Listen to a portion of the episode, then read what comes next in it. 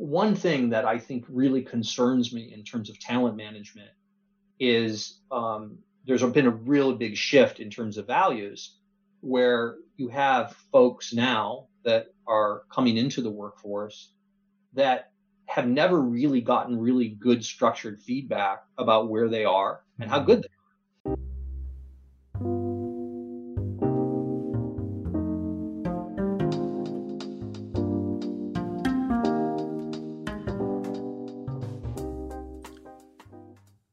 This episode of Search with Purpose wouldn't be possible without my day job at Exige International.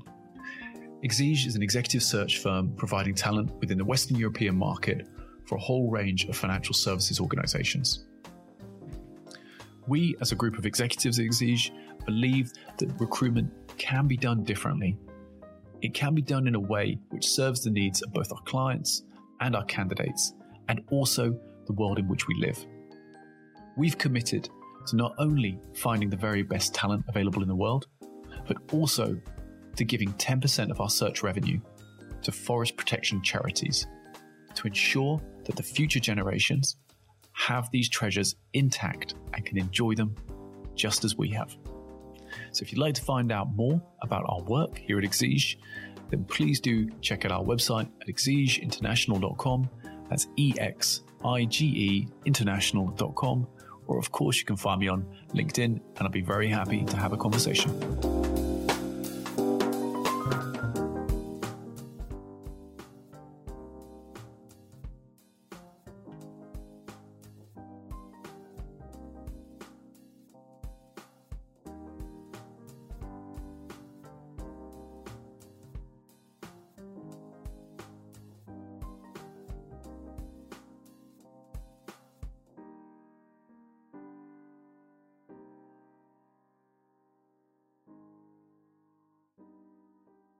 Guy, thank you very much for joining us here today on Search of Purpose. It's a great, uh, great joy to have you on. Um, I've really appreciated the conversations we've had in the past. Um, so thank you for your contribution.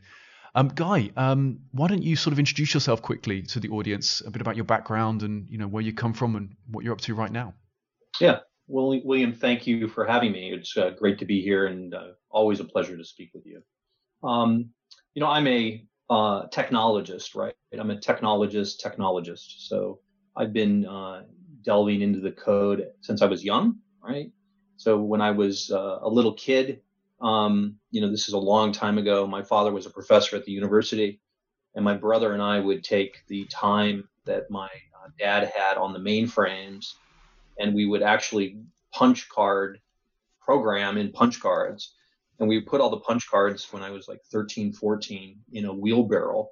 And we would go up. The only time we could get on the uh, mainframes was like at two in the morning when there weren't other jobs being run.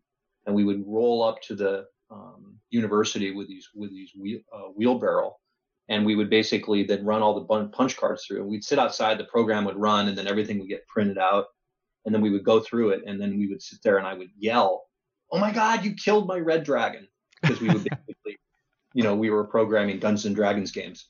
Um, so, so you know, I've I've been at this a long time. I've got an affinity for technology. Um, I've got an affinity for developing product. I've got an affinity for what good looks like in terms of technology at, at scale. Um, I've been a serial CTO. I've been in Europe a little more than 10 years.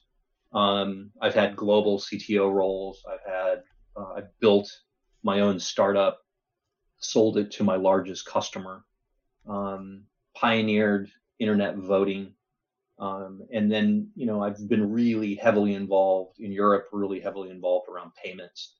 Um, find it very interesting. Have built out a lot of technology in India. I know India really really well.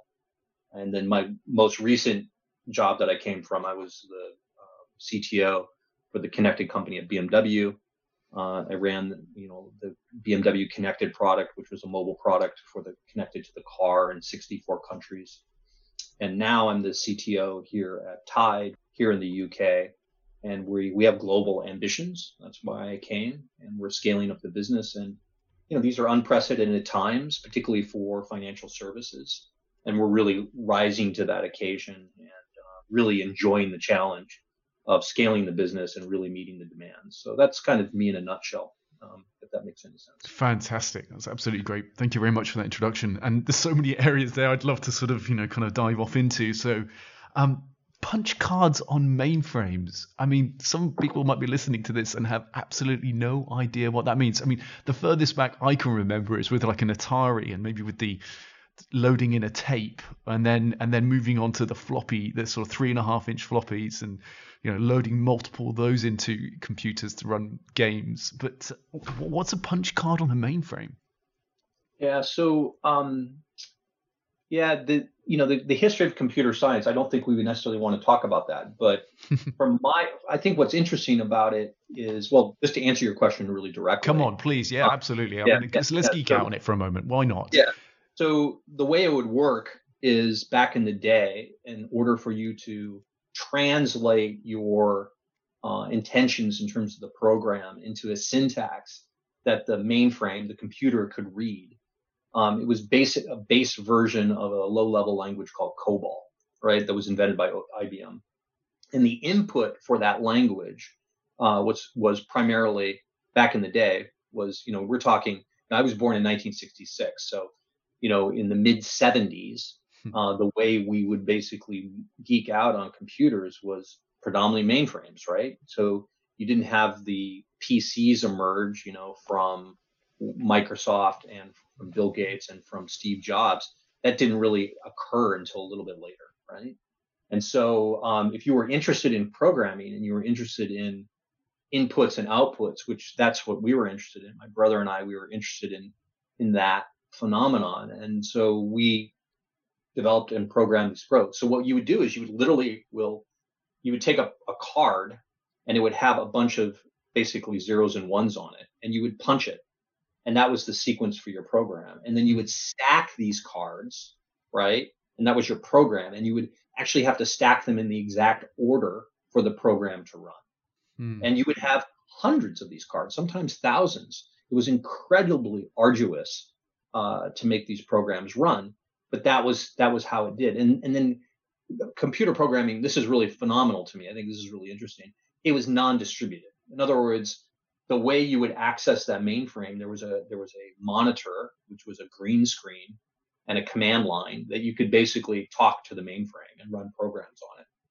And and there was a terminal and you would basically load your cards. You'd tell it, hey, this is the program and this is the user and then it would basically load those cards through and then it would spit out your your your program and it would do it on the screen and or it would do it on a printer right?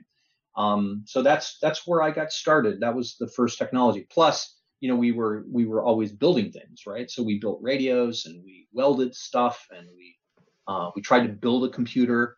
We got uh, donated through my brother's high school. We got access to an old mainframe and we brought it home and uh, fired it up in the basement. I mean, we were just uber geeks, right? In terms of, and my brother, interestingly enough, he was older than me, four years older, and he uh, later, became, you know, did, was a nuclear engineer in the U.S. Navy, running a nuclear reactor on the U.S. Nimitz, which is an aircraft carrier. So, you know, and he studied formally. He studied studied uh, mechanical engineering, and uh, you know, again, just a super geek, right? And so I had this advantage of having an older brother who was four years older who could really influence me, right? Yeah. Influence me. And, and, and that made me courageous, right? Because, you know, when you're 13 and you're working with your 17 year old brother, right? That's, that's a pretty big leap, particularly when you're 13. And he just exposed me to a lot. And we were mm. just, and we were, we were also in a household, in a family context, William, where, um, that type of, uh, uh, uh, discovery or that type of innovation or that type of geeking out was completely supported, right? My parents were like, they just loved it. They just thought that was great because we were being productive and we were doing stuff that was interesting to us. Mm. And so they didn't, we, we had enabling parents, right? In terms of, and they fostered that, that kind of mentality. So I think that's also really critically is the, the situation, the context of the environment, the family environment was very open in that regards, mm. right? I think that is a beautiful point, actually, um, and it's one I'm philosophically very interested in when it comes to the idea of creativity, and certainly from teaching children. I have three children myself, and Um, you mentioned D and D, and I'm actually now a D and D player with my sons, and ah, um, yeah, we just started in lockdown. Um, for the very reason I think you highlighted there is that there is an a creativity, a intrinsic creativity to the game that has these wonderful feedback loops and um, that, that are created for children that they can express themselves, they can be creative, they can learn the joy of creativity within a um, within a methodology and a system, and get the confidence to be creative uh, in an entire sort of world and landscape, which they can dream up and they can have themselves. I mean, I'm I'm a video gamer generation, and I see the the power of video games, but I also see the the drawback of them. And so I'm always trying to think of like what types of games I can offer up to my children that will, that will give them that sense of um, creativity. I mean, you used the great word courageousness. How they can be, you know, they can have courage in the process of making things. So I, I wonder that's like I was going to ask, wonder how that's actually influenced you through the rest of your life, and, and and if that's been something that you think has been, you know, something that you bring forward into technology organizations as well. So, yeah, I'd just like to kind of maybe expand on that well, a little bit.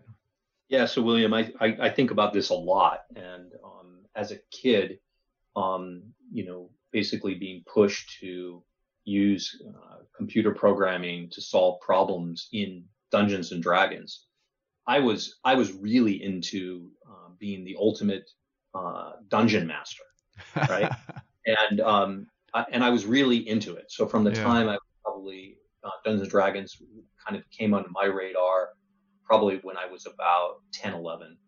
So you know you're talking mid 70s. Wow. And it, you know the, the the pamphlets were literally just coming out, and they were just these basic little pamphlets of what it was and then we saw the, the first version come out of Advanced Dungeons and Dragons, and that was just just just a game changer. And for, for those of you who don't, maybe we should just interject here because I think for those who maybe who are listening who don't know anything about Dungeons and Dragons, um, the dungeon master, or now called a DM, is like the the creator, the narrator of the story, that the the referee, if you want, of yeah. the way that the story is kind of that it kind of holds the core narrative, but the players who are the sort of player characters then interact and direct the story, don't they? And he he or she ultimately acts like a ringmaster, a narrative yeah. controller. Well, well, Please, well, yeah. I yeah, well, well, I think the context of Dungeons and Dragons, and I would love to see some data on this. I'd love to see some science, mm. but I would suspect that there's a high correlation, super high correlation, between people who have or do play Dungeons and Dragons and work in technology and product. And also, I think there's an incredible parallel of Dungeons and Dragons as it relates to agile principles. Hmm. So the, the, team itself, the players in in Dungeons and Dragons, they're self-organizing. They can do whatever the hell they want, right? Hmm. Um, but it's the dungeon master who is the scrum master, is also the product owner, is also providing the vision and the narrative of the overall. They're providing the guardrails, so to speak, of what the team is doing and the team and they're pro- and they're providing those and they're basically creating the narrative as a storyteller. So I think that what's so important for me in terms of those lessons of Dungeons and Dragons is learning about storytelling and learning how to tell a story in a context of computers and information technology. I think is profoundly powerful. And you know, if, and, and if you think about creativity and you think about innovation, William, right? oftentimes the biggest breakthroughs in terms of innovation they come in the context of pressure they come in the context of trying to solve a problem but the innovation itself usually comes from an adjacent type activity that releases that creativity. Mm. so, and so for myself in the context of dungeons and dragons i don't play anymore. I would certainly love to. I'd you love should to do. we should get a game together. There we go. I would love, like, I would love to come down and, and, and, geek out on the weekend over a game. I think that would be brilliantly fun. Um, uh, you know that that would be great. But I think that that narrative of of Dungeons and Dragons, and then in product development and in terms of product engineering, um, I think it's incredibly important. And let's be honest, as a leader, I do see myself as a dungeon master, right? Um, and mm. in, in, a very in a very positive sense because what I'm trying to do for the organization is I'm trying to create those guardrails. I'm trying to create the structure. I'm trying to provide the vision and the mission for what the teams are doing.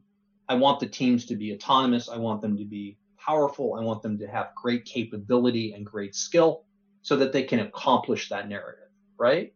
And um, I think as leaders, the ability to tell those stories and to talk about them in a way that people can relate to it is extremely important. Mm. And I think that, you know, in the context of, you know, C19 and what's going on now, it's even more important to really have that narrative and to have that discussion about what it is we're trying to do and why we're trying to do it. Hmm. So I think that's really, really interesting. Yeah, you know what? I think this is this is a point. Maybe we had no idea we were talking about Dungeons and Dragons today, but I had never never right, quite considered in that way. And I think it's um the idea that in as a CTO or as a leader in an organization, you have to lay out a framework for the story that's being told, the strategy, which is exactly what you do in, as a dungeon master um, as a DM.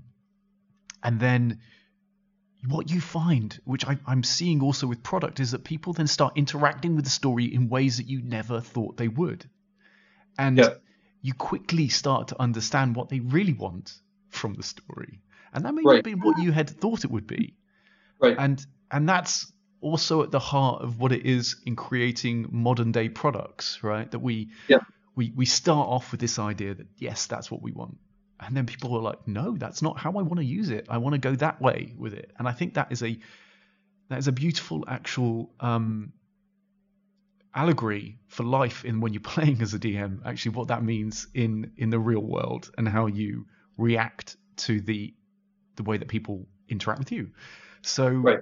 yes um, that is some data we probably have to find actually and whether or not it's um, yeah i mean i would be really hmm. fascinated by that i mean if you were to poll people in product engineering and see if there's a correlation there. I'd be really, really fascinated by that. I mean, now Dungeons and Dragons has been supplemented to a large extent by gaming itself, right?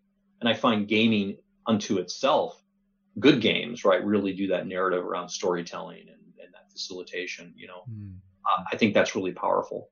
The yeah. other thing, the other thing that I think is really, and then I'll, we can kind of bear, be done with this, but the the other, the other thing, William, that I think is really interesting about effective um, leadership is one lesson that I really learned from really good uh, and powerful uh, dungeon mastering was the concept of servant leadership. So the best dungeon masters, and the reason why, as a kid, I mean, I literally, I, I, you know, I would be on a Saturday in my parents' dining room, and there would be literally as many as 12, 14 people sitting around the table um, with me being the dungeon master going through this narrative all day Saturday, people bringing food, everything else, right? And some of the people sitting at the table were in their 30s, 40s, and 50s. some of them were as young as 12, 13, 14 years old, right? Um, and the reason why was because I took, I was so into it. I would draw the maps, I would uh, do the figurines, um, I would do all this, but I would do it as a servant leader mm. to facilitate the narrative because I and I would I would I would you know work on props. I would my mother was in the theater, so I was able to raid the theater to have props and bring them in to tell the story. um, and it was just incredibly incredibly powerful.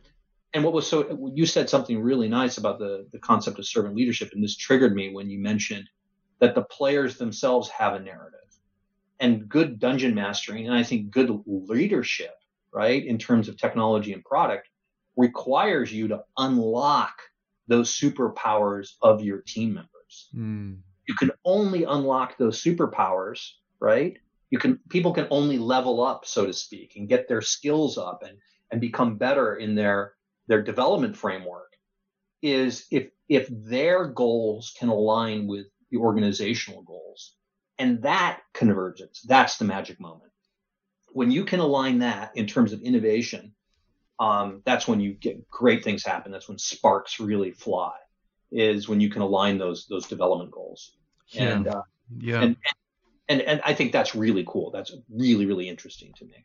Yeah, skilling up, and actually, this is there's a lot of parallels here because again, coming back to one of the reasons that I I actually drew my children into to, to Dungeons and Dragons is that um, which sounds you know awfully awfully kind of manipulative. But I wanted them to play that type of game because I, I saw them going into to, to video games where I didn't see the feedback loops as being actually particularly positive. And I think this is what we talk about as leaders is that we're trying to ultimately give as many highly relevant experiences to the people in our teams and the people in our organization so that they can improve.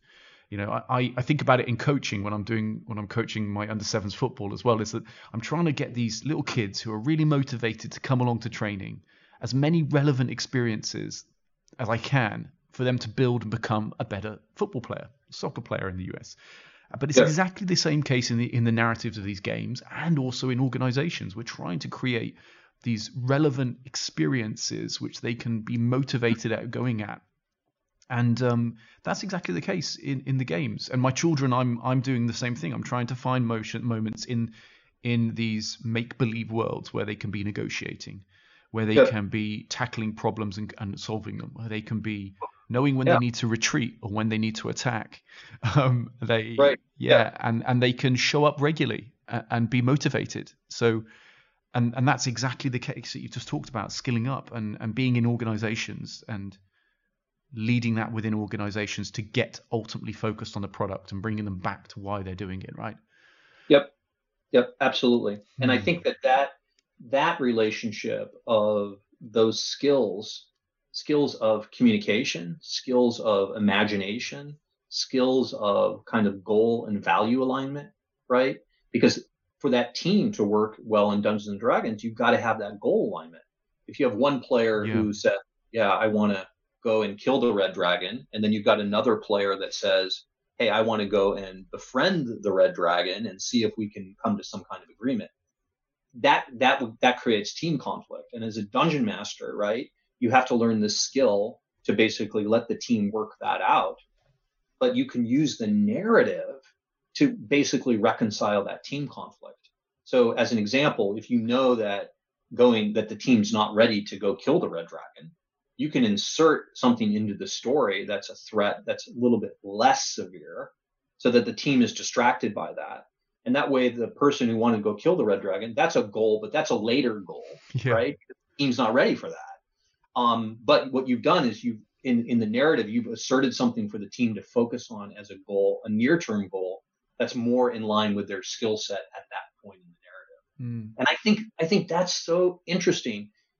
I, am I'm, I'm also William. I, I have been practicing yoga, right? So I'm a hmm. yogi, and I really am struck by the metaphor of a daily practice of your professional career and that you're always improving and it's it's a concept of you know lean of continual continual improvement that you can't just um, arrive and say, yeah, I'm, I'm, I'm an expert at this. It's, it's, it's a lifelong journey associated with technology, code, understanding patterns, design patterns. All of that is, is, is in there.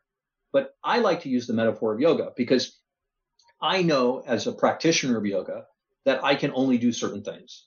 And I like to use that metaphor of the teams and with the organizational design we have at Tide, we use dojos. Dojos are areas of expertise where people can focus. So we have a dojo for machine learning and decisioning, right? We have a dojo for quality. We have a dojo for uh, services, right? For microservices that we build. We have a dojo for clients and client UX. And these are communities of practice. And I like to use the metaphor of a dojo because if you ask a team to go to the middle of the room and all do free handstands, right, for five minutes, but that team has never done yoga before. that team is going to fail and they're going to have frustration at the task that you've asked them to do. Mm. And it's going to demotivate them.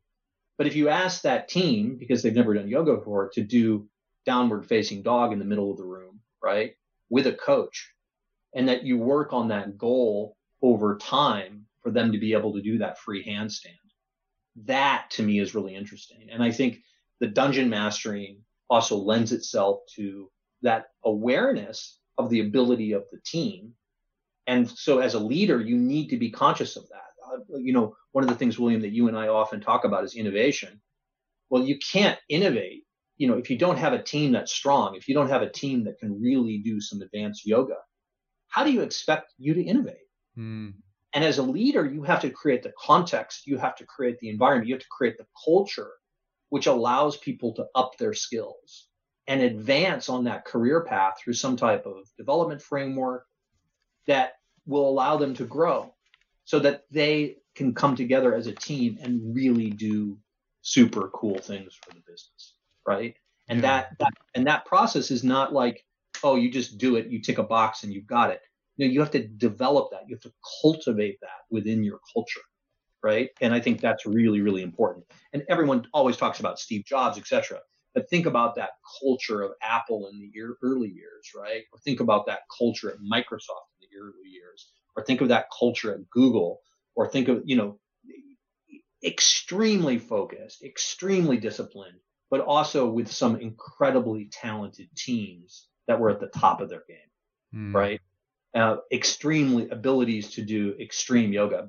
Steve Jobs could do amazing yoga, right? In terms of product product development. I don't think any of us would doubt that. Yeah. Um, and he had the also the ability to find talent and to create room and context for that talent to basically uh, do do what needed to be done, right? So I think that's just fascinating to me. Yeah, I, I think you, have touched on quite a few areas that I'm, I'm I think are highly relevant here. That we've talked about the the idea of servant leadership, right? This idea that that we need to, as leaders, kind of focus on the needs of the people in in our organisations, not on necessarily what we're looking to achieve. Um, we talked a bit about coaching, about I think also that art of knowing what your team is capable of and when to push, when to let them fail, but when to support them enough so that they can win and go on and try again. Right? We don't want to beat them down so much.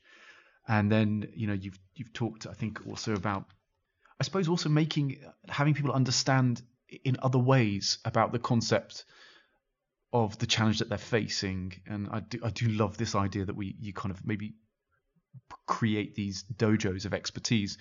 And I'd like to to explore that a little bit more with you.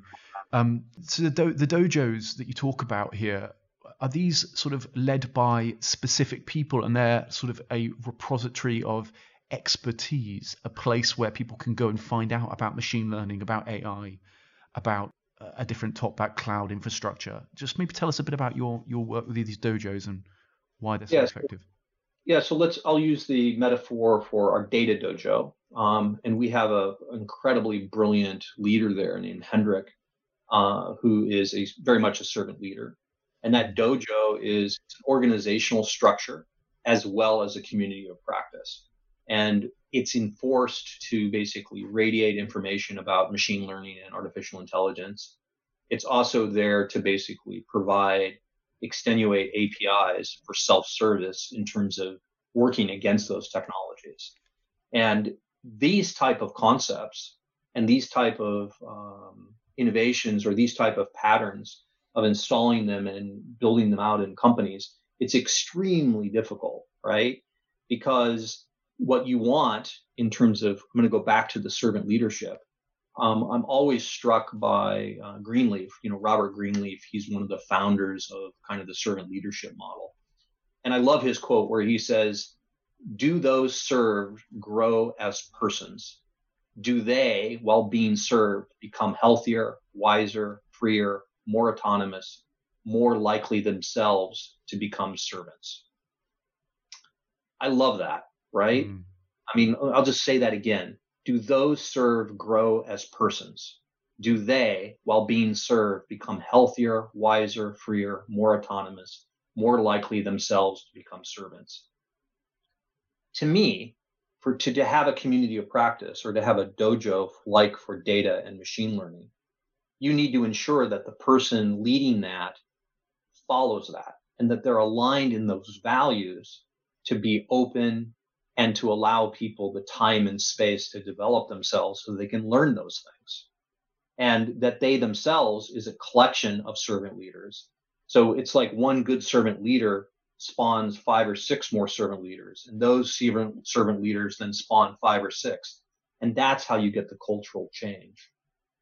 Additionally, I think this is really important is there was a study done in 2002 by um, uh, James Sarros and another guy named Sendjaya, um, spelled S-E-N-D-J-A-Y-A. And what they found was that servant leadership was being practiced at an extremely high rate at the top technology companies in the world, product technology companies. And one of the values of servant leadership was really letting people really removing obstacles and removing impediments for the team, which very much flowed into a cornerstone of the agile movement, right? And the agile manifesto. So I don't think we would have had the agile manifesto if we hadn't had this concept of servant leadership or the servant as a leader. Um, it, it just wouldn't have happened. And that, that was published by, you know, Greenleaf in 1970. So it was very, very interesting, um, kind of fundamental piece that really changed and influenced how management structures worked and what good practices were in terms of management um, that would really align well, that would allow you to get high performance. So I think that that's that's extremely interesting. Um, Could you define for us as quickly what a servant leader is to you? Ah, that's really interesting. So um, definition. Um, I think you know there's um, there's Don Frick's book, The Seven Pillars of Servant Leadership, and I think that that's really probably that's one of the better ones. I really really love that. It's kind of it's it's age, but it's still relevant. Um, I think that first and foremost, I think those are first people who are skilled communicators. They're compassionate collaborators. They use foresight. They're system thinkers and they exercise moral authority. So I think the best servant leaders lead by example and they can really, really encapsulate those things. Mm. I, I, you, you can also take that some pretty philosophical routes, right? You can look at, you know, if you wanted to expand it, expand that definition, you could talk about examples of like the Buddha. You could take examples of like Christ. I mean, you, you can definitely go down those roads. And, and I think that those analogies and those um, parallels are direct, right? I think they're pretty direct. Um, mm. And I think those, you know, it's taking those big book, you know, Mahatma Gandhi, right? Mm. You, Martin Luther King. I think those at a kind of a meta level would be those ultra servant leaders. And then, of course, in the context of technology and product, I, for myself, I really try to live that moral authority. I really try to use foresight. I really try to use compassion and I really try to communicate well. Um, and uh, I think the foresight in technology and product is extremely important because you have to be aware of trends, William. If, if, if you get the trends wrong, you're, you're just done. So like as an example, this is going to sound crazy, but there's a bunch of companies that are out there that are really struggling right now because they didn't get the trend around cloud. Hmm. So look at the automotive industry. The automotive industry did not get on the bandwagon about cloud. Tesla did probably, but for the most part, and now they're playing catch up. And because of that catch up, it puts them at an extreme disadvantage, right, in terms of the ability to do that. And you know, you can catch up with the right investment, but it's really hard. So you've got to have that foresight to get on the right trend uh, so that you can basically take that advantage of that wave, that innovation cycle, um, and follow that and basically drive that innovation into your company. Do you think it's a quality then in the individuals that stops them from getting on those waves? Is there, is it sort of what what do you see as the main reason why when it's so obvious that there's such opportunity that people don't hmm. don't follow those trends when they see them. Have you got any thoughts on that? Well, you know, um, yeah, I've got a lot of thoughts on, that. So, um, so the, the first the first thing that I would talk about is uh, Conway's law, right? Um, I I'm not sure if you know Conway's law. Conway's law is basically it's stating that organization design system that mirror their own communication structure, right? Um, so Con- Melvin Conway said any organization that designs a system, and, and then in parentheses defined broadly, will produce a design whose structure is a copy of the organization's communication structure. So if you, as an example, William, if you think about Conway's law and then you think about cloud and getting on the right trend, and your organizational design is a bunch of on-prem based compute. Mm. and you don't have organizational design that's basically cloud engineering. You can't make that change until you change that organizational structure within the company right? The conway's law is the law is based on reasoning that in order for so, for a software module to function multiple authors must communicate frequently with each other right? Yes. Therefore right? Therefore the software interface structure of a system will reflect the social boundaries of the organization that produced it right? It's, and i think yeah. Yeah, I think that's pretty common sense, right? It does, yeah, makes a lot of sense. I, I wonder if I may, to that point, just to, to, sort of cement on this, is that there's a there's an author called James Clear who wrote a book called Atomic Habits, um, and he talked about in habit forming that we we don't normally rise to the level of our goals we fall to the level of our systems. And right. it seems like uh, maybe a, an apt sort of summary of what you're saying there that this the organizations ultimately may have a goal to move to the cloud, right? But if their systems are all based on hardware infrastructure which are really hard to let go of, yep. that, that they're gonna fall back to the level of their systems, not necessarily reach to the level of their goals. That's right. That's right. So so think about it. You know, it's uh, in very, very simple terms, it means that the software or automated systems end up shaped like the organization structure mm. they are hmm. designed in or designed for, right? And I would suggest, I would say that in my experience, I've lived it, I totally believe Conway's law. Mm. You have to, you have to create the organizational design in order to get the innovation that you want. And I think that that point is really important. You have to create the organizational design to get the outcome that you want. So if you're an organization and you have in your organization a bunch of on-prem based compute and you want to go to cloud, you can't ask the organization that is good at the on-prem compute. What you have to do is you've got to carve out an agile digital speedboat, right? A little boat that will basically be focused 100% on cloud engineering. And then here's the controversy. Those people in that boat, they must understand and understand specifically how to do cloud engineering. So inherently, the people from the organization that's basically on prem, they probably don't have the skills to move over. Now, maybe some of them can, right? Mm. But the fail, what most organizations do is they create that speedboat and then they fill it with talent, right, from the previous organization. yeah. And, and William, you, you you you deal with this all the time. You're talking to companies all the time saying, "Hey, we need to hire these people. We need to do this. We need to change." And they bring in, let's say, two or three really great players to change something within a company, but they don't give them the authority and the power and the permission to also change the people within the organization. Mm. They're asking them to do a headstand when they can't even do down dog, right? This that, is that's the right. Uh, yeah, exactly. Yeah, exactly. I, yeah. I I can understand that, and you know, I, I um I think that's a lovely way to think about it, and I think the the micro lessons of human behavior around habit forming that that to do to change the way that we do anything takes quite a lot of effort. It takes a lot of systems. It takes a lot of change and time.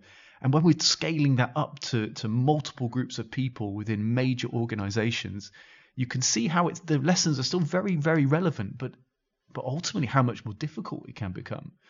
So um, I, am hearing in here one of the qualities that I'm looking for in all of the people I search for, and I mean the people that you mentioned earlier in the servant mo- um, leadership model, you know, people like Gandhi and such, they're all grounded in this this real sense of humility. And humility is definitely the fundamental pillar I look for in candidates when I'm searching out for them because I think it probably addresses so many of the topics that we're talking about here. Is this idea of when you've got to change, when the world as you see it no longer exists or is changing, that trend is changing that you talked about earlier. There is a moment where we have to subjugate our ego. We have to let go of what we used to know and transform into something which is ultimately could be quite difficult. It could be quite fearful, right? Because we don't have lots of expertise and knowledge in that. But we know we have to change, and it's the humility that can really allow us to move in that direction. So um, maybe that's a, a question for you then, in terms of the way that you've seen organizations change. So you've you set your speedboat up, you've let go some of the people who aren't able to make the change. Some of them are. But how do you actually really embed that in an organization, guy? How do you get an organization to change from legacy to new tech? Great, great question. And um, I think that first of all, I think that it's really important. One, well, one of the key components is to really adhere to agile software development or agile product development principles. But uh, first, the first and foremost is we want to avoid cargo cultism.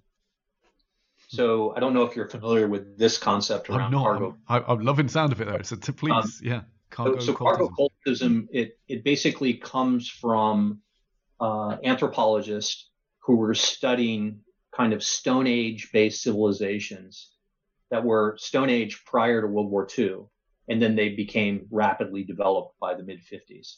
So, as an example, as the United States basically occupied islands in the South Pacific, right, because of World War II, um, there were like Samoa, which was predominantly kind of extremely primitive.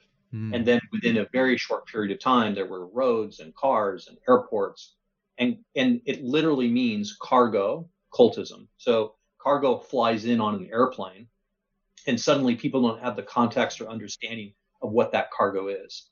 So you saw in in in the or in the, those societies, you saw some very interesting developments, right? You saw people who, as an example, who were taught how to drive and they got a driver's license and one of the first things they did is they drove the car into the ocean when they had when they got their car. because no one had told them in the training that they gave to that individual. Uh, it's not because they were they were not smart. It's because they were not told you, cars don't drive on water. And if you grew up and you were Stone Age and suddenly you saw cars, you would see them kind of as these magical things. Yeah. And if you learn how to drive, then you're like thinking to yourself, hey, well, I'm just going to go drive it on the road. Maybe you haven't seen a car on the water, but you've seen a boat on the water. Mm. And in your mind, you might think a boat is a lot like a car. And it might just be like that, right? And so you just drive it in the water. So that's one example. Or you saw the person who was told that in order to ride their bike, they needed to wear a helmet. And what they have on their helmet is they've got like a bucket on their helmet because they were told they needed a helmet and they're like, oh yeah, this bucket is durable.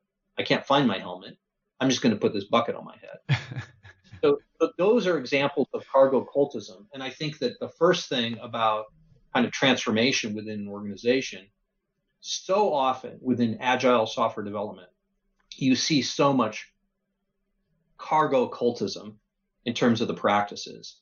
And you see what I would call, you know, zombie based agile practices where people are doing the rituals, but they really don't understand what the rituals are for, right? They really don't understand these a priori based concepts of servant leadership, of the Agile Manifesto, right? And those principles in the manifesto to basically underpin a broad range of software development frameworks and utilizing Scrum and Kanban to basically do that.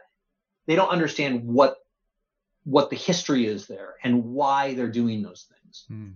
I was fortunate, William, in that in my career development, I spent about seven, eight years at a company called Election Systems and Software, which was the largest technology producer of election technology in the world. It was based in the US. And we pioneered internet voting. We did a lot of interesting things.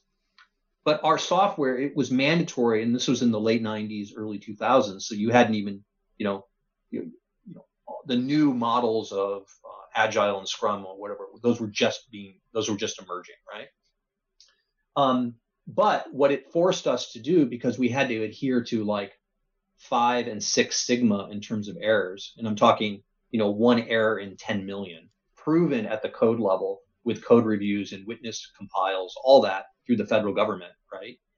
It was extremely important that we developed lean practices. So we developed, I got exposed to kind of extreme programming and lean at a very formative age which then led into agile, but gave me context and understanding of what the purpose is behind those agile frameworks. There's so often you see in organizations, they say, oh, we're doing agile to tick a box. Oh, we got our Scrum certificate. We're doing agile. But it's such waste because you haven't done the cultural change. You haven't changed the mentality in order to basically get that innovation within the company, right? Um, and I so, think that that. So, yeah, can I? So if I can recap here, just so I'm, I'm sure, because so cargo cultism, the idea is that that what happens is is the product or that the, the thing becomes more important than its purpose or its utility. So the idea of how that can affect embedding changing culture is that really we need to think about why we're doing the things that we're doing what is the utility of them what is the purpose of them and how yep. they're actually why they're being brought forward into the organization not just that cloud is the answer or apis are the answer so let's just get a load yep. of that stuff because otherwise as you've said we're going to fall back um, effectively to the sort of the, the communication system the systems that we have that the organization has always had so is that is that an accurate understanding of this idea yeah, of cargo, and then yeah, why so, these systems are important. Yeah, I would add to that, William, a, a couple couple little caveats. One Please. is I, utilizing the utility of it. I think that's really good, and that's really really important. Also, you need to have. Um, let, let's just be honest. Agile, Scrum, Extreme. These methodologies are extremely expensive and they're really difficult. And we're the, the whole technology and product landscape is littered with uh, projects and failures in terms of the success of those type of models, right? Mm. So it's really important to understand why they have failed. And the reason I think one of the most fundamental reasons why they have failed is one is lack of understanding of cargo cargo cultism, which goes back to a base value of being able to raise your hand and saying, you know what, I don't understand this. You know what, I need expertise. You know what? I need to train myself on this. You know what? I need to read some books. You know what? I need to go and talk to this expert on this because I don't know what this is. And I need to go to those headwaters and I really need to understand. So I would say that you need you need to be a perpetual learner. You need to be inquisitive. You need to go and really want to go look for yourself and to investigate and go see right? And go see for yourself and learn for yourself. You need to be that kid who had the wheelbarrow hmm. going up to the mainframe at two in the morning, right? To basically program something because I was interested in that. My brother and I were interested in that. Hmm. And I think those prerequisites are fundamental. They're really essential in terms of the hiring, the talent that you have, the how you construct that team. It's so important that you put those ingredients together so that you can actually then pick out of the agile frameworks. You can pick the ones that are the right ones for you. Because let's be clear, right? There are so many hmm. agile frameworks. I mean, you've got DevOps, you've got Lean, you've got Scrum, you've got Kanban, you've got MSF, you've got XP. I mean, and and you have to get on the same page and you need to pick the right framework and the right methodology and the supporting disciplines and the practices for the context of that journey of what you want the team to get through so you can hit and accomplish the goals of the organization. Hmm. So brilliant. And I, so I hear from this that the dojo component that you mentioned earlier is almost that enabler of information of new cultural change to take place because these, as you put it, these sort of these learners, these people who are intrinsically interested in and have humility enough to want to go out and learn, can go to these centers of excellence where the change can take place and become embedded in the organization. Um, because there are these central areas, these dojos where they can learn. They can learn to have the skills, the confidence, and the ability to then execute the new change, the new systems that they have, while at the same time you're as the DM over at the top looking to set down the the tools and the methodologies and the culture, the story narrative that's going to best support that journey, right? Yeah, you got it. That's an excellent summary, and I think that that's that's really kind of at the crux of what I do, and it's mm. also something that really fires me up. I get really excited. I mean, to be have an opportunity to learn. But even more, I get so much more satisfaction to see a team learn mm. and to see a team develop that that team goes from being able to do downward facing dog to being able to do, you know, some pretty advanced yoga and maybe even they can do a free handstand in the middle of the room for 40 seconds or 30 seconds. That. William, that is so satisfying. I think where I've gotten in my career, right, in, in terms of the things that I've accomplished, I really try to focus my energy now on developing those around me and helping those around me accomplish the goals that they have in front of them. Because I know that as a as somebody who came up through the ranks, I valued those leaders who stepped aside and took time to work with me and to coach me and to show me some nice yoga moves as I was developing. Those people were so instrumental in terms of helping me and developing me.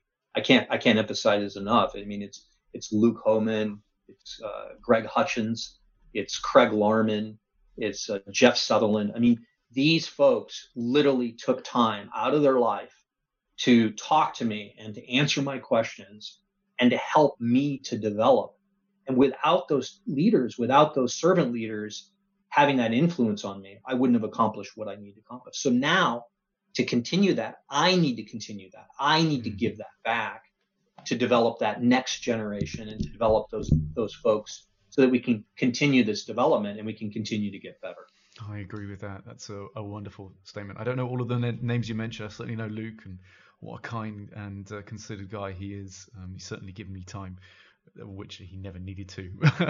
so right. yes, I could I could hear that, and I, and I must say, I think you know, hearing what you're saying about being a teacher, I mean, I'm starting to it's starting to rattle around in my mind now if there is a strong correlation between, um, you know, someone who likes to DM and their potential to go on and be a good leader, actually, and the fact that you were leading 12 to 14 people. Anybody who gets a chance to DM will know how difficult that is at some point. Um, and that could be a great training ground for our children um, and a place oh, for them to learn these skills, right? Yeah, and, and and let's be clear, right? I think that you mentioned earlier one of the things that you the reason one of the reasons that you got your kids involved in Dungeons and Dragons was specifically because you were concerned that they were spending too much time in what I call the mono context. Mm. So those those echo chambers. So what happens in modern society, particularly through social media and with digitization, right? we create these echo chambers and these echo chambers are fractured and very small and you can get in you can get in these echo chambers in which it's self-reinforcing right? Let's be mm clear. Mm. You know face, facebook the reason why facebook works is every time you get a like it gives you a little bit of dopamine mm. and it hooks you into that context and it hooks you into a self-fulfilling echo chamber. It's google basically through youtube basically sending you content that it knows you like, right? Which is really incredible technology, but it also is self reinforcing because it's not sending you technology. It's not sending you videos that you will dislike.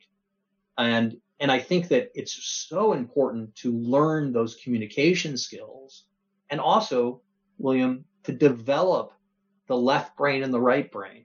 It's not just enough to be really good at computation. It's not enough just to be heavily centered on just one side. We need people who are whole brain, right? They can, they can code, they can speak, they can talk in front of an audience. And, and we need to, I feel that we've drifted. We used to be much better at that. I think it was kind of an expectation when I was growing up that we would kind of develop these kind of whole people. We did speech. We, we talked in front of people. Um, it was and even though it was awkward for some people, it was important to develop those skills. Now mm-hmm. we've we've kind of abandoned those expectations, and I think that in terms of technology and leadership, you know, we struggle with that. But what's so interesting is that if you open those opportunities up for people, they jump they jump at them, and they can and you actually find out that they actually can be really quite good at some things that you didn't think that they were good at. Mm. So I think that's also really important. yeah, I think you, you raised a, couple of really beautiful points there, and um, I, as you're talking, I'm I'm certainly thinking about the the qualities that I think of in a teacher, and that a teacher is all about creating as many relevant experiences for their for their students getting them into these great feedback loops. And the systems that you've just talked about are great at creating feedback loops but are those feedback loops positive? That's and, right. and and that's that's the real these are the micro lesson that we can see and the reason i chose you know to try and steer my children towards feedback loops which can have positive effects for them choosing games which can have positive outcomes um, that is a joy. And I think actually one thing I learned from Luke Comans, and we both meant, uh, mentioned here, is his work with innovation games and the way he uses games and play to create these positive feedback loops when it comes to product development and product creation. Um, it's a, I think it's a real skill of a teacher um, to to be able to understand, okay, what does the student need? How do I keep them motivated? But how do I give them the right tasks that keep those relevant experiences, those feedback loops in place, multiplied by time continually. Um, I, I really like that thread that you're talking about. But you also mentioned something there which will kind of lead us on to the next area, really, I suppose, which is the sort of the idea of the late the next CTOs. What the, are the, you know, and, and what do the, the next generation of computer engineers need to be?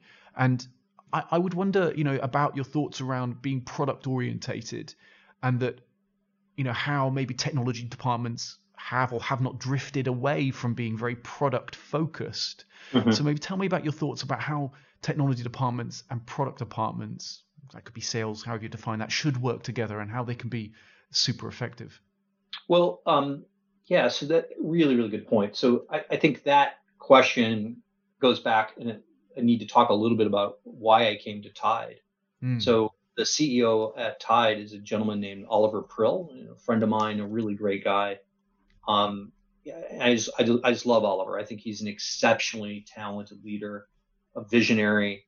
And Oliver and I had this, you know, when I was going through the interview process, he talked about his philosophy about organizational design. And he was really specific like, hey, look, I want autonomous business areas with guardrails and with common technology. But I want the autonomous areas to basically be agile speedboats that can really do what they need to do and make their own decisions and run their own budgets and everything else. That really aligned with my thinking about organizational design and what good looks like in terms of organizational design.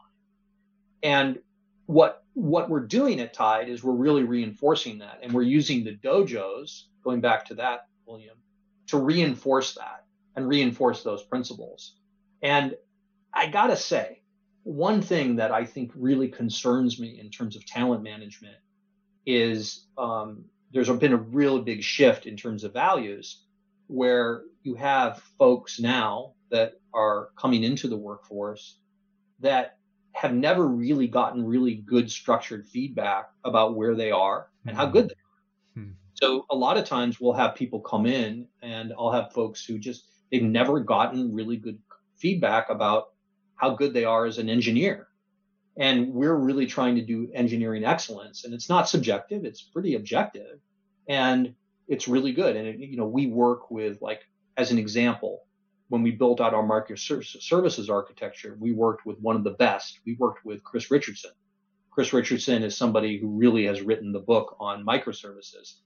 What did we do? We didn't just read Chris's book. We brought Chris in and he coached a team of about 14 people through through two different sessions on what good looks like in terms of microservices so that these folks could actually understand it at a fundamental level and then scale that out within the company and that investment i think it's so important from this outside in perspective and then also t-shaped developing people in a t-shaped so that they're really powerful to basically give you that contribution what i mean by t-shaped william is that they don't do just do one thing they do um, um, a bunch of things.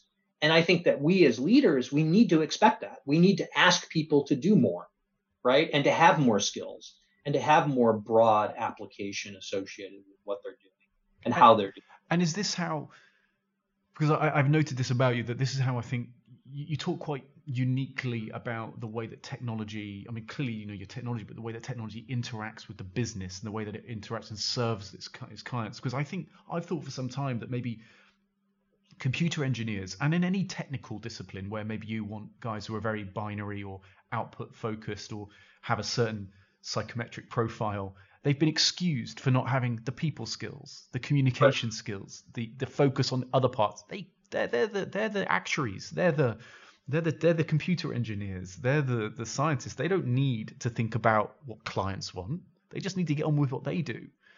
Um, and, and is it actually now what you're talking about? Is actually trying to develop a holistic person? You talk about the T-shaped person, this person who can do many things or appreciate the job of many other people.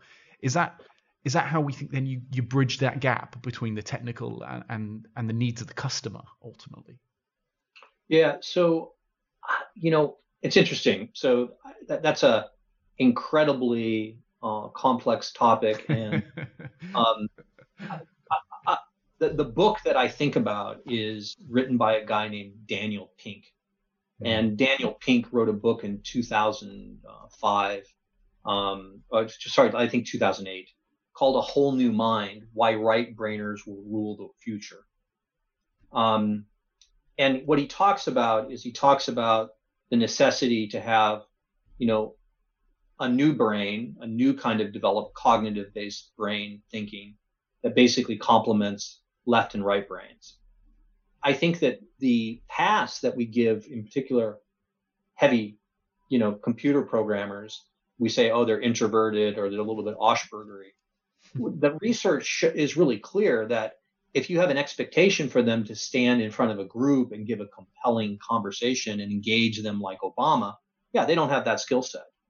But if you do give them the, the way to radiate their information and to do it in a way that is supportive of them, you will find that they actually can really radiate the information. Mm. Um, maybe they need to write a white paper. Maybe they need to do like a podcast like this.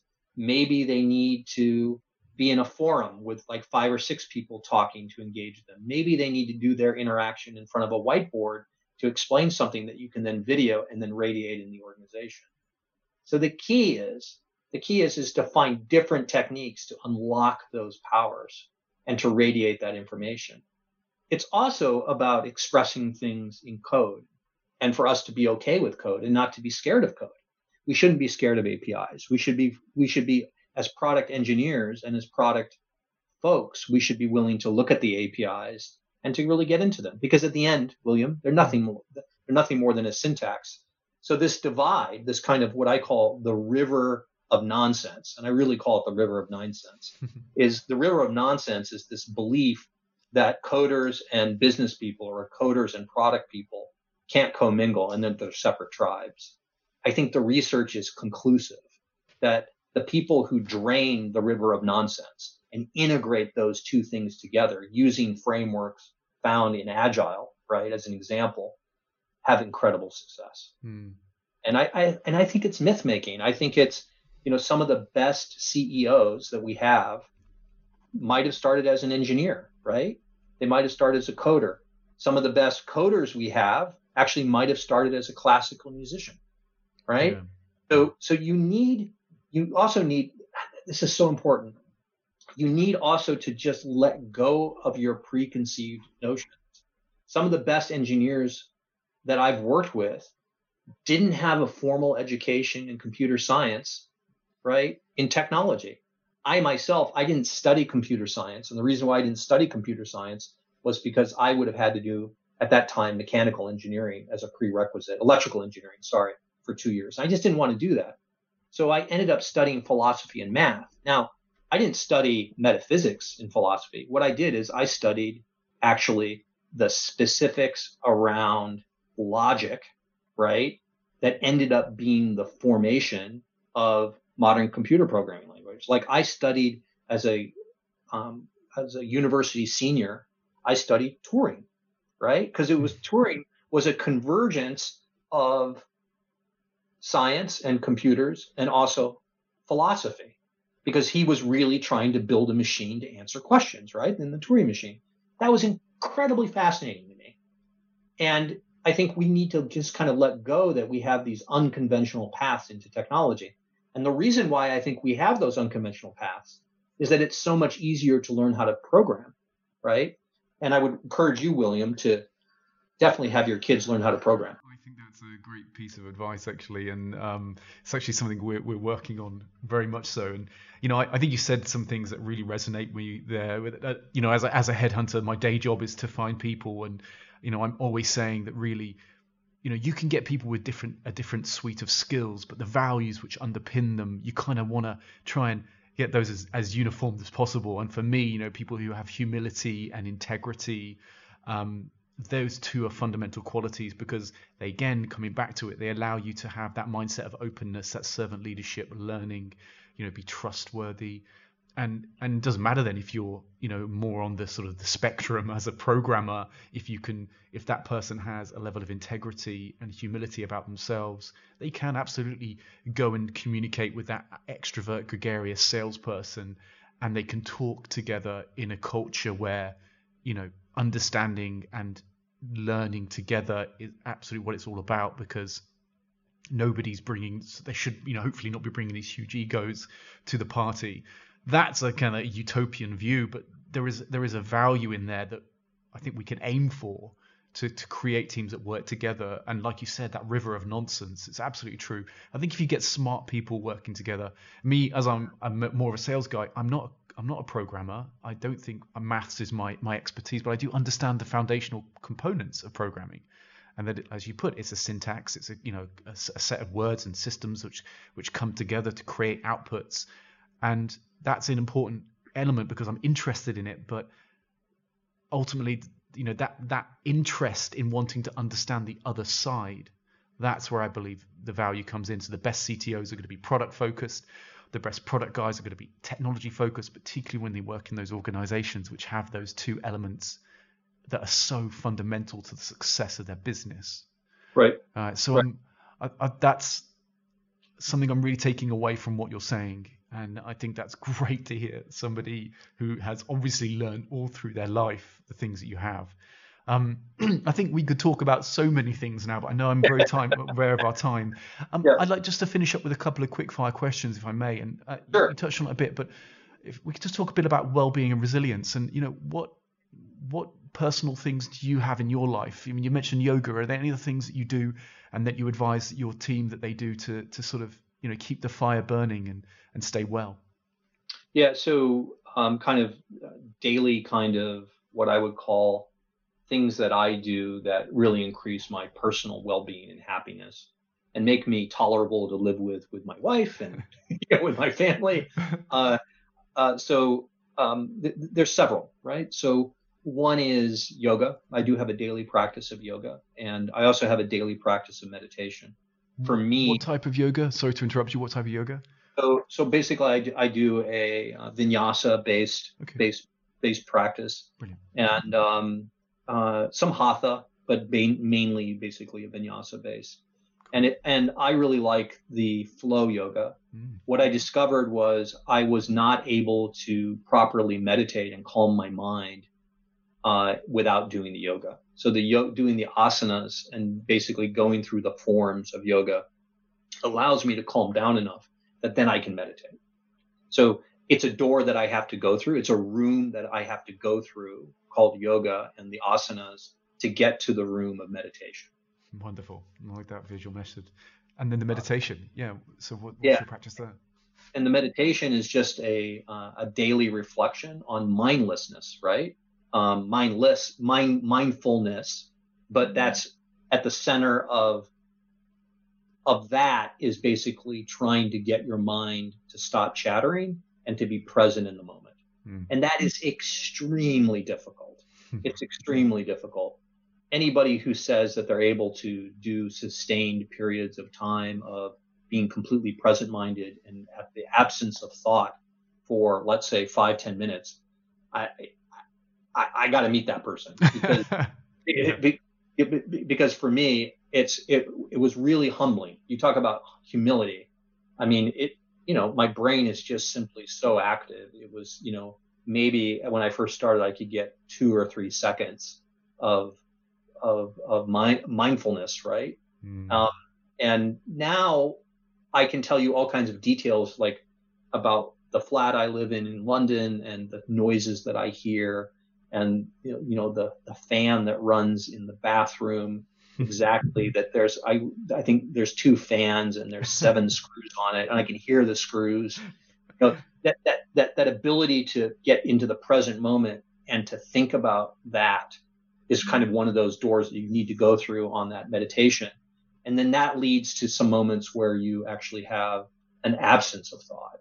Mm. Um, and that's those are really special moments. They don't happen often, right? Mm. That's a, that, those are real gifts, but just to have it happen a few times is enough to say, ah, that's really special. And even though it's fleeting and very, very quick, it could just be 30 seconds or even a minute. Um, it's it's really special and it's and it's incredibly cleansing and clarity of thought and removing of stress, right? Um, do you have and also, do you have yeah, and also, sorry. Yeah, yeah, go ahead. No, no, sorry, sorry. I sorry to interrupt you. I was just going to ask, you, do you have a, a recommendation of an app or a teacher or some someone who's listening that you that you recommend for that? Yeah, I don't use an app, and um, I use uh, I, I, use a website called Glo, uh, com, and it's uh, it formerly was Yoga Glo. It's what I use for my yoga practice, but there's also a whole bunch of meditation uh, on there as well. And I and I there's about four or five of those teachers that I like uh, Jason Crandell. I like his meditation because it's very clean and simple. Nice. Um, and and I usually, you know, I usually shoot. I'm pretty modest, right? I'm just to be honest. I'm really modest. I shoot for a 15, 20, 30 minute window, and if I can get that in, um, I'm a much happier person.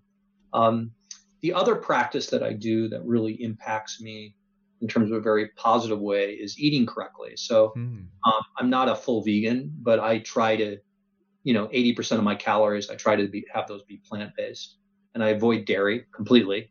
Um, and I do eat a little bit of meat, but I usually just do that once a week uh, as a kind of a special occasion. So that the eating well and practicing the yoga and doing the meditation, those are kind of three pillars that I have of really keeping Guy sane, right? And keeping me and keeping me grounded and giving me emotional resilience to deal with where we are right now.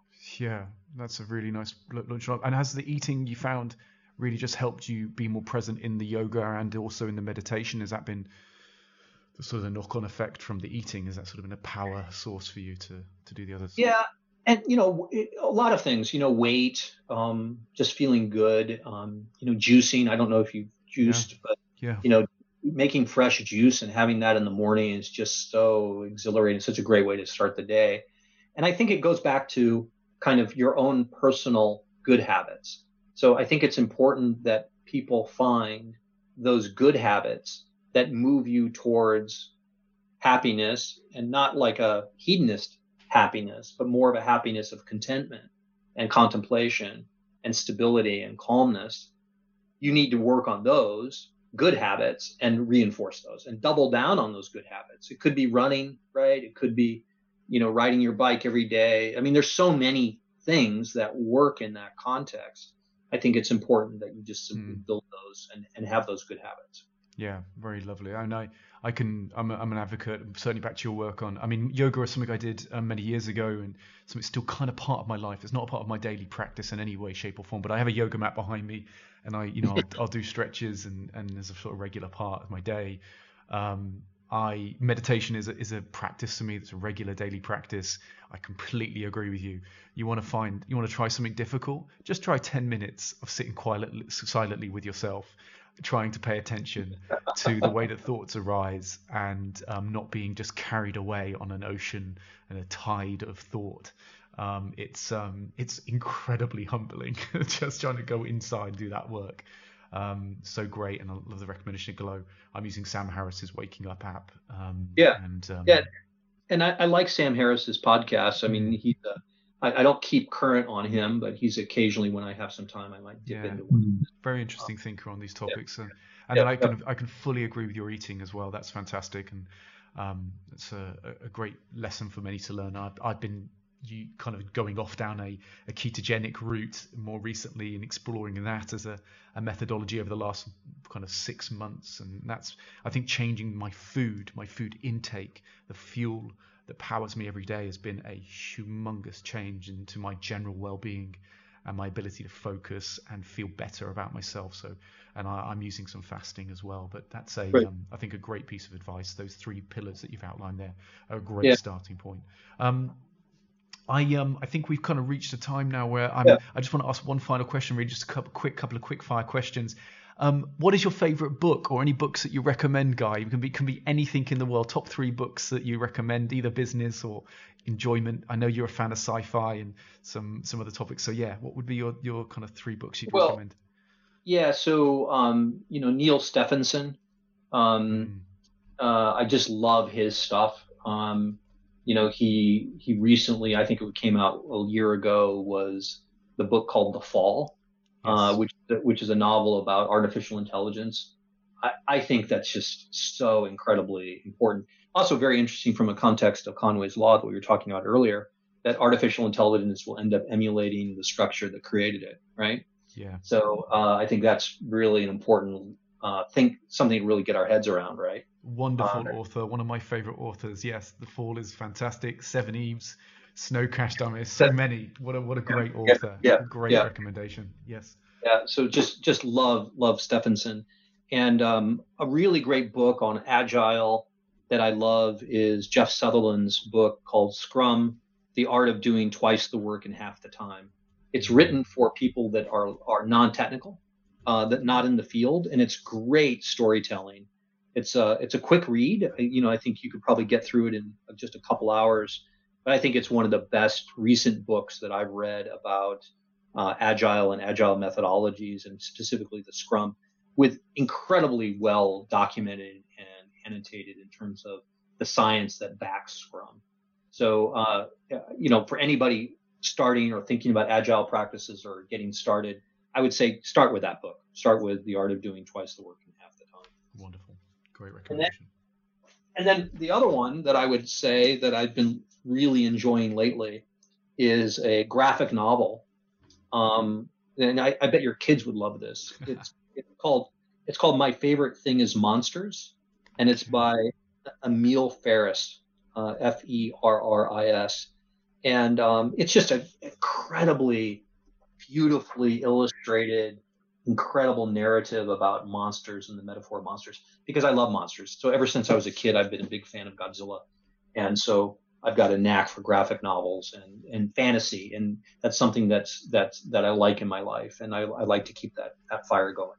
Fantastic. Well, what a great set of recommendations. Um, I think that brings us to uh, a great end. I mean, Guy, if anybody wants to reach out to you, where can they find you? Yeah, so I can be found on LinkedIn, right? Just you can go to Guy Duncan on LinkedIn. Uh, you can find me there. Um, also, and this is really important. It's a really important part of my story, and maybe we just need a follow up conversation for this. Mm. But um, I have a publishing company. Uh, it's called Gibraltar Editions, and we hand produce books with movable type in the tradition of Gutenberg with handmade type uh, paper and handmade binding. And I, that's something my father did. I've continued that tradition. So you can go to Gibraltar Editions and you can find out about what we're up to there and we usually publish one or two titles a year of original works of poetry, William. Huh, and it's something that is it gives me you know I'm a, I'm the publisher. I've got a partner Denise who does all the typography and she does the book design and she's an incredible artist. Um, I help in terms of the editing. I help in terms of picking the talent that we use and we publish, and I help promoting it. Um, but it's an incredible outlet for me because we we create these permanent books. They are permanent works of art. And I find that in my job, it's a nice counterweight uh, because everything I do is so digital and so fleeting sometimes. It's nice to actually, you know, we're building castles in the sky. Mm-hmm. It's nice to produce something simple and contemplative. And, and, so check out Gibraltar Editions. I think it's a, it's a, it's a gr- great, great kind of banner for Guy. Oh well, brilliant! As a bibliophile myself, um, that is a wonderful place to go and search out a bit more about you. And I did actually, in, in the research, see this, and I'm, and I'm shame we didn't get a chance to talk about it in, in full detail. Uh, but two areas of, of definite interest for me are, are, great physical books. There's nothing greater than the joy of holding a, a beautifully printed book of something that you really treasure. And um, poetry is actually an area that I'm fully exploring right now, uh, an area, a, a, sort of a, a new form of writing that I at 38 hadn't really explored at all yet. So I'm great to see those two things together. So it sounds like we have a whole host of conversation we could be having down that road. um, Yeah. which is you know really really cool. Um, I I would just like to say thank you so much for your time today, Guy. You've um, you know continued to sort of you know kind of share a lot of really interesting thoughts. Um, there's a whole r- range of books there that you've outlined through the course of the conversation, which we'll share in the show notes so people can find those. We'll have a link to your LinkedIn profile, of course. Um, they can where people can see you and get to know you a bit more. But again, I'd like to say thank you so much um, for your great wisdom and teaching and expertise here. And um, well, until next time, Guy. Yeah, William, thank you so much, and I look forward to hearing hearing the podcast. Okay, absolutely. Thank you so much. Thank you. Cheers. Bye. Bye.